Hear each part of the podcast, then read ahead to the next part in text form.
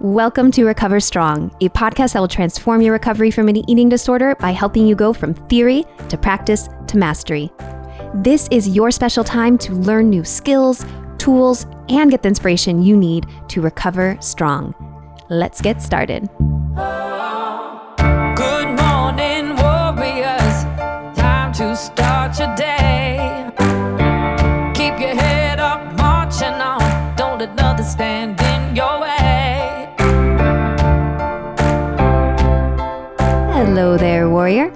Your host, Jessica Flint. I'm the founder and CEO of Recovery Warriors, a wisdom sharing platform for all people impacted by an eating disorder. Recovery Warriors provides resources and support to heal your relationship to food, body, mind, and soul. I believe recovery is not only possible, but it is worth it. That is why Recover Strong exists to help you see and connect to the potential that lies within you to find freedom from an eating disorder. Today, we have a conversation with Suzy Unger, who has an incredible story of transformation. She spent 20 years working as a celebrity agent in the entertainment industry. And during that time, when she was working with people like Oprah, people thought she had it all together, but she was struggling deeply with an eating disorder and harmful levels of perfectionism. Suzy entered residential treatment and discovered her life's purpose beyond her eating disorder. And she ended up leaving her career behind to become a licensed therapist. She now helps others heal from food and body issues and is a proud ally who is passionate about bringing awareness to eating disorder struggles in the LGBTQIA community. Suzy has an extraordinary recovery story, and before we get into it, I want to highlight the warrior that inspired this show. Michelle wrote in through the listener survey, quote, I'm 41 years old and I've struggled with bulimia and anorexia for over 24 years. I'm 13 months into recovery now, but unfortunately still struggle most days with weight gain and body image, and if full recovery is even possible after all this time. It's so hard every day still. When does it get easier? Would really love to hear other people's stories who have fully recovered at my age and after being trapped for so long. End quote. Well, Michelle, today's show is a tribute to the long haul that many people face in their recovery journeys, struggling with their relationship to food and body decade after decade. Our guest, Suzy Unger, started recovery at 45 and completely transformed her life. So, Michelle, I hope this show fuels more hope in your journey. And, listener, please share your feedback with us. Take a few minutes and fill out our listener survey. You can find the link in the episode notes below. When you fill out the survey, you get entered into a raffle for a free recovery strategy session with me. Fill out this survey, it really helps us understand your needs so we can serve you better with our shows. Now, let's get into this inspiring conversation with Suzy Unger, living proof that recovery is possible at any age.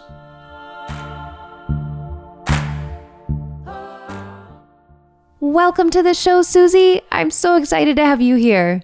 Thank you. I'm so excited. I'm a huge fan of yours and your work. Likewise. Seriously, you are such a strong ally for people in recovery doing the work you're doing. But I, first want to dig into where you started, kind of where the call to adventure happened for you to embark on this journey to recovery. Because I, it happened what later in life for you. I don't believe in numbers at all. I'm ageless. However, the rest of the world is not. So that's a constant struggle, right? Fighting against that stigma.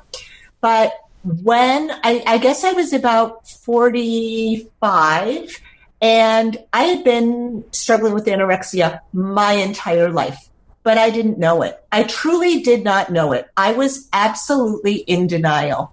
I was in television for about 25 years and I worked at Disney. I was a senior executive at Disney. And then I was at William Morris, which is one of the top talent agencies in the world, which later became WME.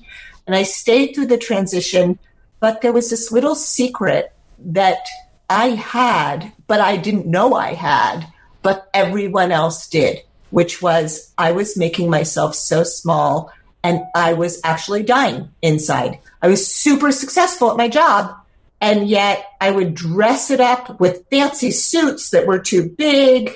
And so, yeah, I was struggling with anorexia. Everyone knew it. And then I got to a point where it was critical. And I had an aha moment. My husband loves to cruise. So we went on a cruise and it was November and it was, we went to Australia and it was boiling hot. But at this point, I was freezing all the time. I didn't eat the entire time on the plane. We land in Australia and we go to the cabin and I go, I lie on the bed and all of a sudden I see myself rise above the bed, above the cabin, above the ship, and I'm literally seeing my body and the world from below. And all of a sudden, I heard a voice that said, Not now, drop me. And I woke up and I was hysterical crying. Wow. And in that moment, I knew something had to change. And on that same ship, I was wearing long sleeved everything. So it was bathing suit time. And my husband and I were having cocktails, and I walked across the pool and I heard this family talking about me. And the man was a doctor, and he said, She's going to die. And I walked over to them. I had been sitting right next to them. And I walked over to them and I said, You don't know that I was in a terrible accident. And all of a sudden I hear myself lying and I'm crying. And I say to my husband, Henry, we need to go upstairs right now. We go to the cabin. I look at myself in the mirror behind the door. And for the very first time, Jess, I saw myself the way other people saw me. I'm going to start crying. I know. I fell to the ground and I literally said, How did this happen? And he, my husband said, Honey, I've been telling you this. I've been telling you this. And I was like, We need to leave and I want to go to treatment. And that was it. wow. That was it. And so when you said you literally you saw yourself for what you really I were at that saw moment. myself, and we won't talk about numbers, but I am a tall woman and I was skin and bones. And at that moment, I was afraid I wasn't going to get through the night for the first time. And I, of course, wasn't sleeping and was freezing all the time and shaking. My brain wasn't functioning at all. I got into treatment and they did my intake. And I literally said to the woman who was doing my intake, Are you recovered? And she said, I am. And at that moment, I knew I didn't want to be a big fancy television agent anymore. This is what I wanted to do. And originally, I thought my work would be helping women over 40 exclusively. And I was in a house with five other girls, all of whom were half my age, in and out of treatment centers their whole life. But I had this brain that was like, come on, guys, it's time to eat. I was excited. I was in it and I helped them recover. And there were amazing stories. And they've told me, even to this day, the reason that I recovered is because I had never seen anyone who wanted recovery. And I was like, yeah, I, I get that because I think that, you know, unfortunately, a lot of treatment centers duplicate these medicalized models of what we're supposed to do when we're in treatment. And it's not about that. Everyone's story is so unique and so different. Yeah, it's about really getting to the core, of the individual. And what I love so much about your individual character traits that you have, one is just this high like resilience and you're not going to take no for an answer, kind of stubbornness, which when channeled to an eating disorder can get you to where you were. I've never thought about it like that, Jess. That's actually so true. My dedication and my passion for what I do becomes very single minded. Mm-hmm. So when I was an agent, I was extremely competitive, extremely successful, being a woman in reality television. And when I first started, there were three of us who were doing reality television. So that tells you A, about the world I lived in and created, and then not able to see this thing about my eating disorder, but it became part of my power and control. I was known as Suzy Unger. Clients asked me how I stayed so thin. I would lie through my teeth. I would tell them that I ate everything in sight. And meanwhile, I would eat literally those 35 calorie cheese things and one cracker, and I would make that last all day long. Was it more about the control of the food? Like when you said at that point, that aha moment, this is how I really look like. I was stuck in these forces that continue to tell women and uh, to all of us that we're not enough. That we have, we listen to media and family and history and television, and we are constantly being bombarded with these messages that we internalize, right? Mm-hmm. So being thin, being powerful, being a woman in a corporation it was all about that. And I listened and internalized those messages. I saw magazine covers with my associates that were all thin and beautiful and successful. So my thing was like, I need to stay like this. I need to stay like this because whatever I'm doing is working. That's what I thought. And in order to stay like this, I have to minimize everything that I eat. I can't go above or beyond because that would be coloring out of the lines. Now, so when you got into treatment, was that, would you say that was your first significant type of relationship or mentorship that you had? I had been in therapy my whole life. I lied to all my therapists. If anyone was ever concerned, I was like, I'm fine. I'm absolutely fine. Doctors invisibilize it. They just say, hey, you're a little thin. You know, and I'm like, oh, you know, I've had the flu. I would just make excuses and they were accepted. Everyone just believed it. And when I got into treatment for the first time, and it was painful, uh, you know, I was told women over 40 don't recover. You could die in here. I asked my first night, Am I going to die in here? And they said, they didn't say anything. And it was terrifying. They woke me up all night long for the first two weeks, and they would check my, take my, um, my pulse and my vitals. And I realized, like, what had I done to myself? But I loved, loved being in treatment. I loved talking about it, seeing it from a different way, inspiring others with my story. And I really wanted, I just wanted to be, they actually had to ask me to leave treatment. I was there for eight months. And they literally had to say to me, We think you're done. You need to go home to your husband. And I was like, But I love this journey. I loved it. Yeah. I learned about myself. I learned about a lot of the underlying reasons. I learned about all of the things that made me feel like I was constantly in deficit. And I learned that I mattered. And I learned that my identity as Suzy Unger, power agent, was nothing. That there was a mission and a purpose I had in my life, and it was more important to me than anything. And I think my recovery was based on knowing that if I could find something that mattered outside of my body, my physical body, that anything was possible. There was possibility on the other end of this tunnel. And I still feel that way. I still, every day, I feel so blessed because I know how hard it is. And I work with my clients and they understand that I understand that this is, there's so much stigma and so much erasure of our identities as people that somehow it's this reductive identity of wh- how much you weigh. That, that seems to be what matters. And I have clients who come in and they're like, I'm up an ounce. And we have to talk about that. And I remember that I had that feeling. I would measure myself on the scale all the time.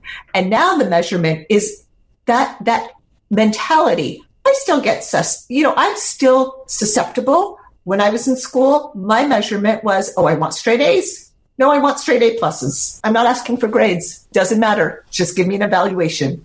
So I started to find purpose in my life. And that's what I'm trying to inspire others. So I was in school and I took an LGBT course and I felt like, oh, I'm home. I grew up in San Francisco. My mother is an activist. She's been an AIDS activist since 1982, first female journalist in Ward 28 at San Francisco General. And I was like, oh, this population is not seen. There's so much oppression and so much stigma mm-hmm. and so much marginalization. And we don't talk about it. We don't talk about eating disorders or the struggle with body identity or body image with this population. Who's doing it? Nobody. So for my very first internship or traineeship, I went to a place called Being Alive that was all HIV positive gay men. And I was still in school, and a professor, I t- was taking a class, and one of my professors, I wrote a, a, a paper about gay men, body image, and stigma. And one of my professors said, Suzy, you need to speak about this. So I applied to the Gay and Lesbian Psychological Association and was asked to speak on it. And so I spoke on it as a fierce ally. And then my work took me to the LGBT Center. Um, I also have a private practice, but at the center, I was working with a lot of people of color, trans men and women. And it's like the 12th domino in the room. It showed up always issues about the body, the identity, the image. And I said, Hey, we don't even assess for this. We need to start talking about this. So I started a group there, which I love so much. And, you know, I just feel like it's really important to pull people out from underneath the stigma and the shame.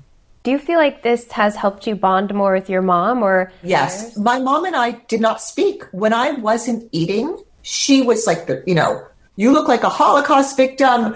You need help. You need help. And I was like, F you. No, I don't. I'm fine.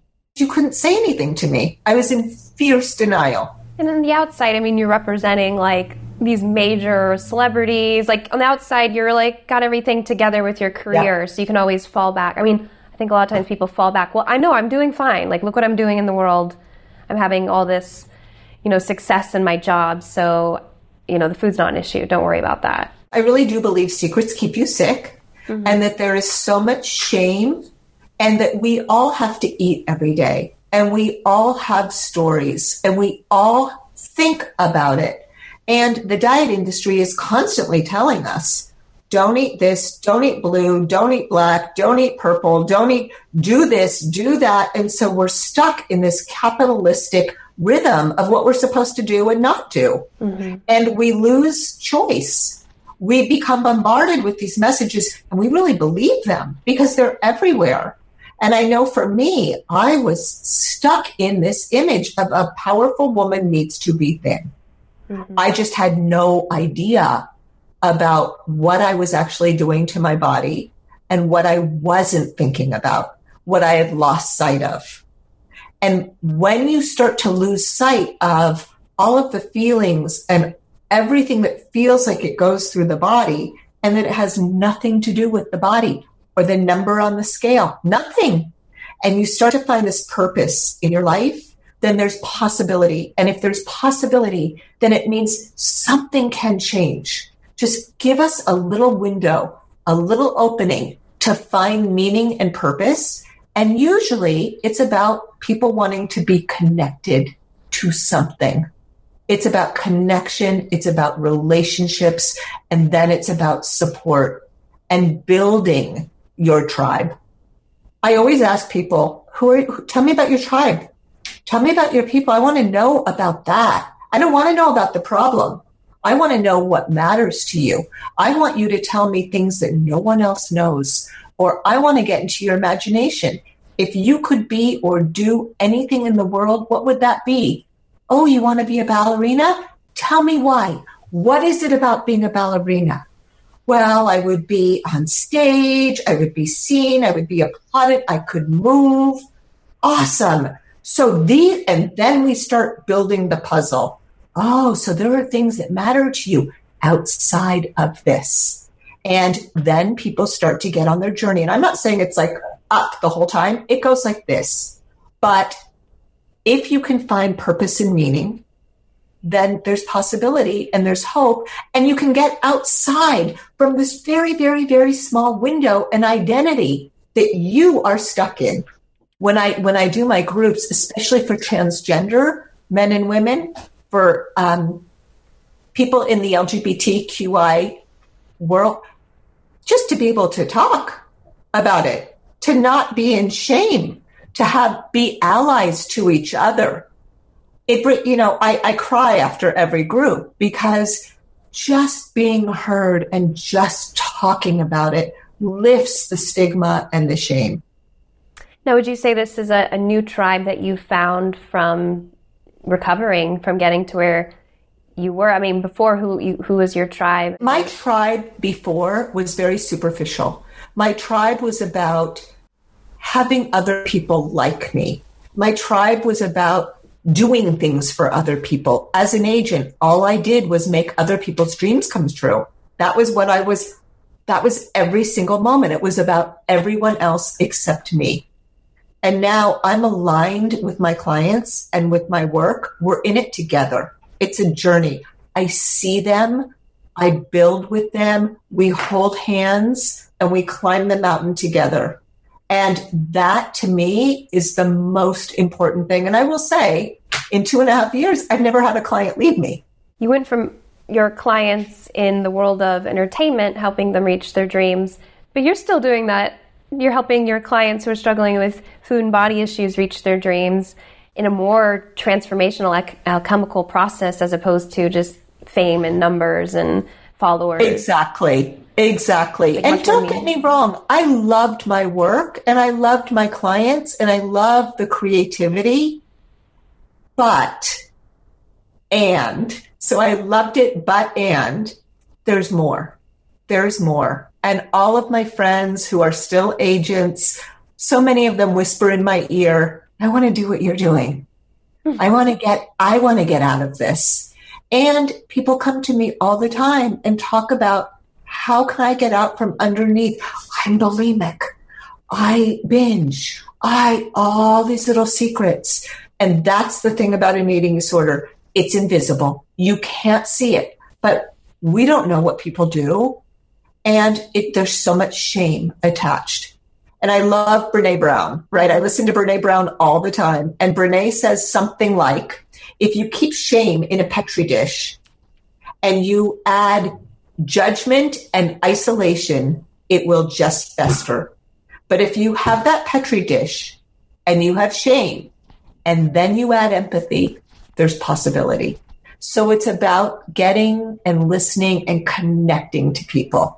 I love that quote from her. Just like the I visual of her. it, you're like, yes, that is exactly how you stop shame from growing. Yes. It's so important. Yes. Yeah. Yes. Now, you know, you have this amazing story that you've been able to just go in, okay, I want to recover. But where were some of these points in the journey, these darker moments where you really had to face some trials and tribulations? There were so many. I mean, when I was in treatment, there were moments where I'd be in, in group with these four other women in their 20s, and I had so much shame about I'm double their age. I have screwed up my life. Look what I have done to myself. How did this happen to me and why did this happen to me? And there's no answer, right? There's no like, oh, it's X or Y or Z. It's very complicated. Mm-hmm. And I would spend hours and I would be crying out of shame for just being there. The food wasn't the problem for me. I got in there and I ate my food. The problem was feeling my body change, my clothes. When I got out of treatment, I continued and I went into a transitional living space with three other women. They didn't tell me in treatment what it would feel like when you're no longer just wearing sweatpants, right? Mm. Where you're wearing elastic waist and all of a sudden I'm in this home and none of my clothes fit. And it was fit as much as I wanted it. It was so jarring and I remember going with the nutritionist to lunch soon as I got out of treatment, and I, I couldn't do it. I couldn't eat all the sushi that I was supposed to eat. I went right back. And I caught that moment. I had a therapist who really she was she she busted me. She was like, "What is going on?" And I talked about it, and I'm like, "I don't yell at me. I, I don't I don't know. I'm scared. And so we had to get through the fear of being, getting through this journey that I was no longer Suzy Unger power agent. I was actually Suzy Unger without a title. And I was growing. And part of the, the weight and the change, no one prepares you for that, what that feels like to be in the world in a different body. You're in a, literally in a different body. And it takes, it probably took me a year when I was living at home to be able to really, really, you know, settle into it and be proud of it. And people say, you look so good, you look so good. Well, that used to mean you look fat. Mm, That's a very common thing that people feel like, oh yeah, healthy. Mm, like Yeah. So people would say, you look so good. People would say all kinds of things like, do you think you went too far? I heard it all. really. Oh, yeah. I heard it all. And I, like, I had to challenge those thoughts, right? Good is healthy. Healthy is good. Healthy is good. Healthy is good. And so the first year was really a struggle. It was a struggle. Wasn't easy. And then continuing to go to groups and therapy and understand that, really understand that this is my body. I am so proud of it. I don't care what size it is. I never look at sizes. I never, I threw my scale away. Don't own one, don't want one. When I go to the doctor, I say, please don't tell me. Doesn't matter to me. I'll stand backwards. It means nothing anymore. That's so amazing. I love how you have been able to really take this experience and use it to help other people. Like how you've been able because even just in telling your story, it's I I've heard hundreds of stories of recovery and this is so like so many key themes in this are reoccurring through every every story. Would you say the perfectionism you had to Oh. work with that because it sounds like you've had that prior and that was part and parcel of the, the disorder. How have you been able to manage expectations set by self? Yeah. I had to I had to really deal with perfectionism. Perfectionism is always right here, right? We want to do well, we want to be a certain way. I want to be an amazing therapist. I want to do all these things. And guess what? I'm perfectly imperfect. I can't do perfectionism because nobody can. What is this elusive carrot that we're all chasing? What is it? It's smoke and mirrors. It's a bait and switch you keep yourself in this like a rat on a wheel. You're actually staying the same way and you still think that there's that you're going to be perfect if you get to X. Mm-hmm. And X doesn't exist. And so all these messages that we're getting about how and what to be perfect, actually, who is benefiting? It's not us. We're still all the rats on the wheel. But the advertisers are benefiting the vitamin companies, the food companies, the commercials. And yet we're all, when we're in our eating disorders, we're striving to get to this place that just doesn't exist. So I've learned that there's no such thing as perfectionism. And when I hear it whisper in my ear, I really visualize it, externalize it, like, oh, that's the perfectionism. It's not going to get me. I talk back to it. And I, t- I tell my clients too. I work very narratively. So we externalize fear and we externalize perfectionism. And what is it saying to you? You have to be perfect in order to achieve. What if that isn't true? What, what if it's not true? I'll have clients say to me, you know, especially gay men are so stuck in this perfectionistic because the chiseled body is what is privileged. And so to get outside of that idea and to look at the magazines and go, what do you think this perfect body, just tell me what you think it means. Oh, he has a partner. He has great sex. He makes a lot of money. I'm like, okay, now tell me the things that matter to you. Relationship, love, connection. Do you think there's another way, another doorway in to those things other than this picture? And people start to see, and by the way, do you think this might be airbrushed? Do you think that this, oh, there's another doorway? It's not through the body, it's actually through purpose and belonging and connection and finding something in my life that means more than the continuous thinking about what I'm going to eat, what I'm not going to eat, how I look, what the whole, we, we know the whole thing, right? The spiral. Yeah. Yeah. And so, for another externalized voice, do you work with the inner critic? I absolutely do. Sometimes people don't have that, right? So you have to sort of create that dialogue and introduce them to that because they don't know that they even have it. It's only one voice. There's one voice that takes over the other voice. So if you have an unhealthy voice and a healthy voice, you can't hear the healthy voice. You don't even know it's there. You don't believe it's there. Hmm. And so learn teaching clients that it comes as we start to like externalize and talk about what that unhealthy voice is saying to you, the healthy voice starts to emerge. And as it does, it starts to come up and come up, and all of a sudden, the unhealthy voice is gone. It just starts to go away. And I, you know, I use that all the time and, and writing about it and talking about it. I do all of that. But I think the most important thing is the connection between you and your client, and you and your friends, and you and your husband, and you and your mother, and you and your sister. That's what it's all about.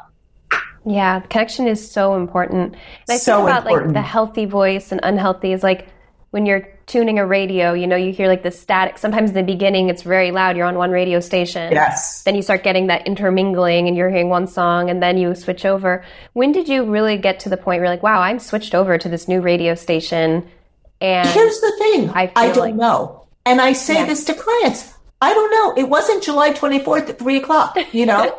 it just starts to happen. I actually was running a group the other day and I said, I just want you to know that recovery is possible, that those voices start to get really, really small, but you're not going to wake up one day and go, oh, they're gone. You're going to look back over time and see that it's gradual. And that's okay. Slip, fall, it's fine. But when people say, I want to recover, I'm like, where do you want to recover to? What's the passion behind that?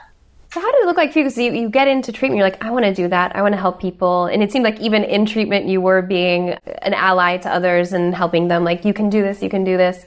When did you switch over to start studying and becoming a therapist? The minute I got out of treatment, I was like, this is what I want to do. And I started looking at schools. I took a little time off, but I knew this is what I wanted to do. And you were And over the age of 50, right? Oh, yeah. So I was, um, yeah, I was oh, 50 and I was in school all of a sudden with a bunch of people that look like you. And I felt like I'm 14 in my head. I didn't notice the age difference. What I did notice is that there are no longer really textbooks. Everything's online. I didn't know how to do that. I had three assistants who did all my work, would get my coffee, would dial my phone calls, would get my laundry if I wanted it. And then all of a sudden I'm in school with these amazing people with blue and purple hair and and I'm talking about racism and I'm talking about individuality and I'm talking about s- success compared to what? And I started to see that it's all compared to what? And the measurement and the scaling and all of that. I didn't have time to think about food. I didn't have time to, I needed to feed my body to get through school, but I didn't even think about it. I had my snacks, I had my lunch, I had my things, and it just became effortless. And that's the hope, right? I'm lucky. But I know for me, the reason I'm lucky is because I wanted it. And I saw what life would look like outside of my eating disorder, that there was possibility, that it didn't mean I had to stay small and isolated, that I could go and do whatever I wanted. I remember going to the doctor when I was a little girl, my mother sending me because I would eat my food. And the doctor would say, just get a Hershey bar. They didn't know how to treat it back then. And they still don't. People still don't know how to treat it properly. It's not a disease. It's a struggle with the ideas that are out there about who and what we should be. And we get caught up in it and we get caught up in those ideas. And it's hard for us to find the doorway out. And the patholo- pathologizing is, I think, what keeps people sick. You are anorexic. Well, then all of a sudden, there's my identity. Oh, okay, now I don't know if I can get out of that. Like you're telling me that's who and what I am. I'm so much more than that. That's what I want to find out about as a clinician. I don't care about your diagnosis at all because the diagnosis, like the unhealthy voice, will start to go away. It, it doesn't matter. And I think it's so important. Like, you know, I dream of one day having my own treatment center, specializing in everyone, an invitation to LGBTQIA, where we don't talk about what your diagnosis is. It doesn't matter. You're struggling with something and we're all in it together.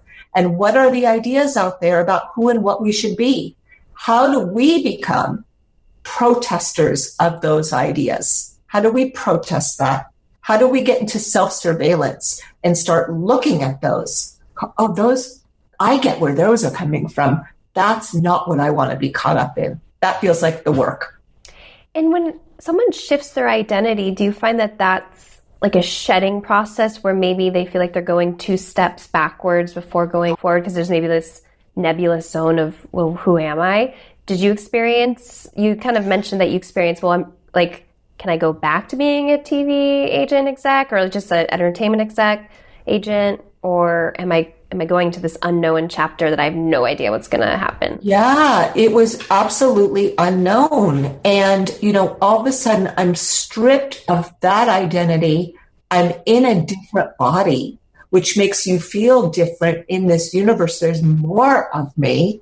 I don't have that identity to cling on to.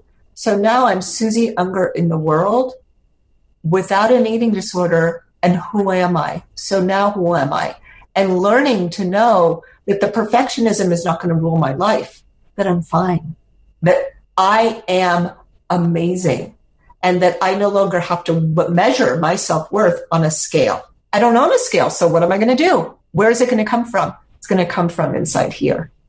And I think it's important to connect people to those feelings and to hopes and dreams. I don't care what it is. If you like to walk on the beach for one hour and that brings you some kind of joy, that's part of recovery. Go do that. Take a yoga class.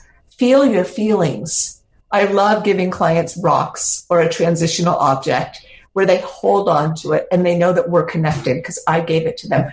But I gave my client a rock and he told me that when he goes into the bathroom, he can't purge anymore because he thinks of me. And I'm like, that's amazing.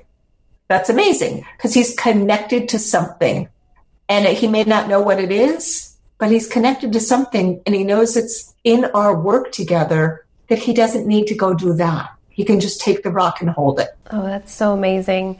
And just goes to show the power of connection because you're you're feeling account accountability and I found that was so important with therapy is to have someone you're feeling accountable to.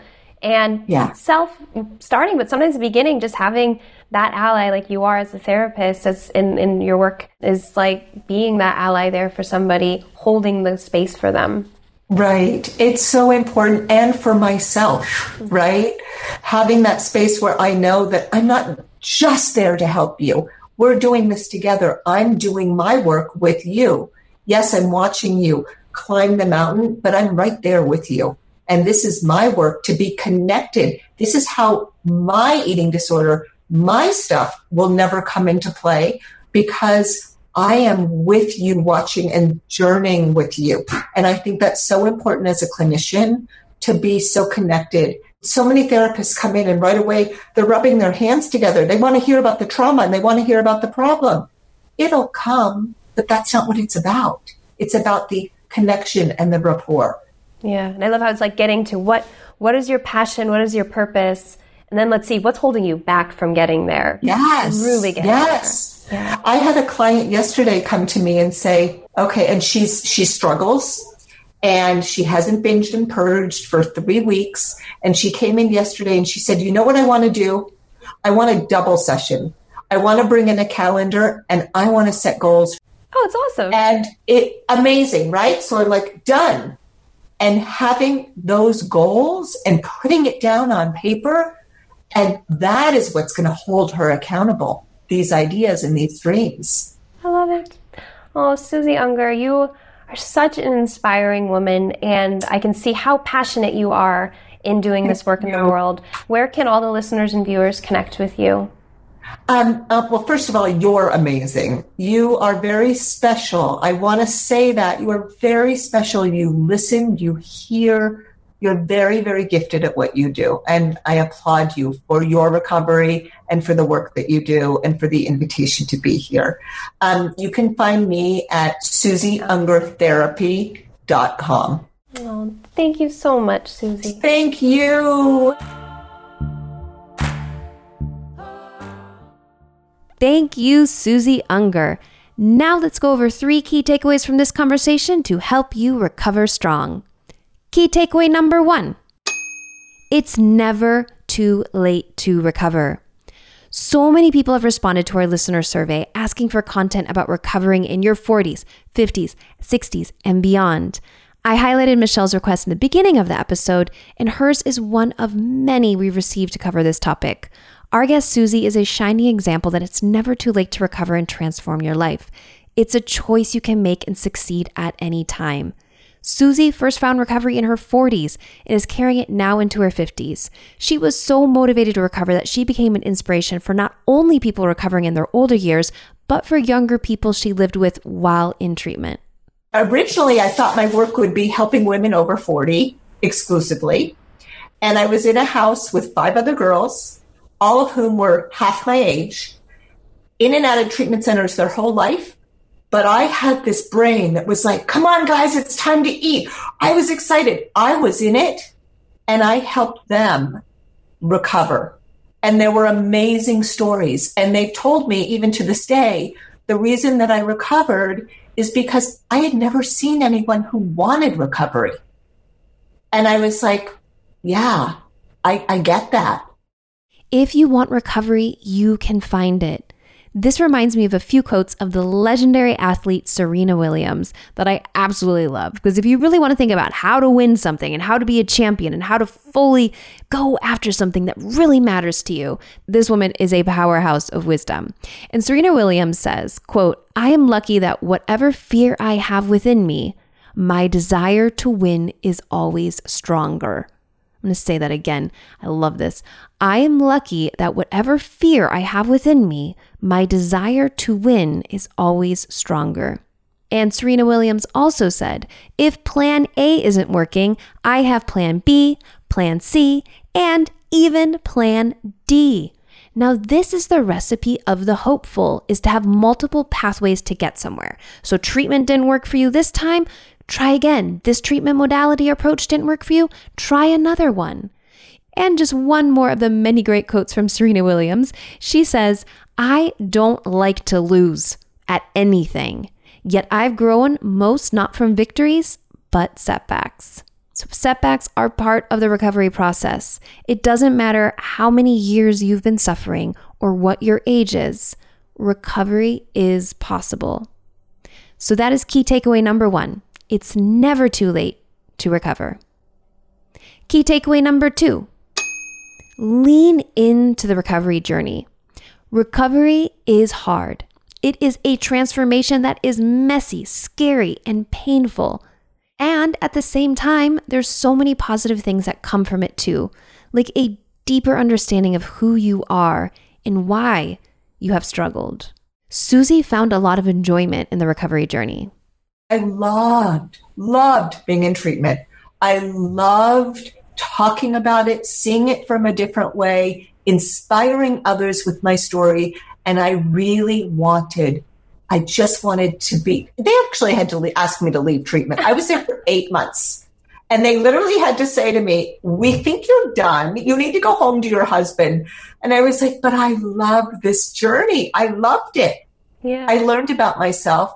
I learned about a lot of the underlying reasons. I learned about all of the things that made me feel like I was constantly in deficit.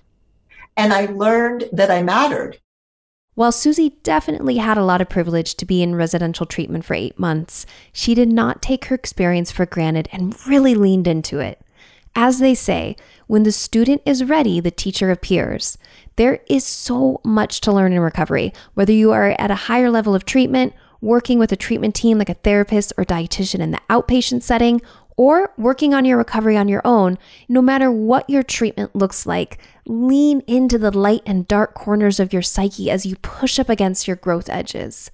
Be in awe of the transformation you are achieving because it is an amazing thing. Recovery doesn't have to be all hardship. There are beautiful gifts of personal growth that come from it too. That was key takeaway number two lean into the recovery journey. Finally, key takeaway number three discover who you are beyond an eating disorder. You are not your eating disorder, your body size, or your career.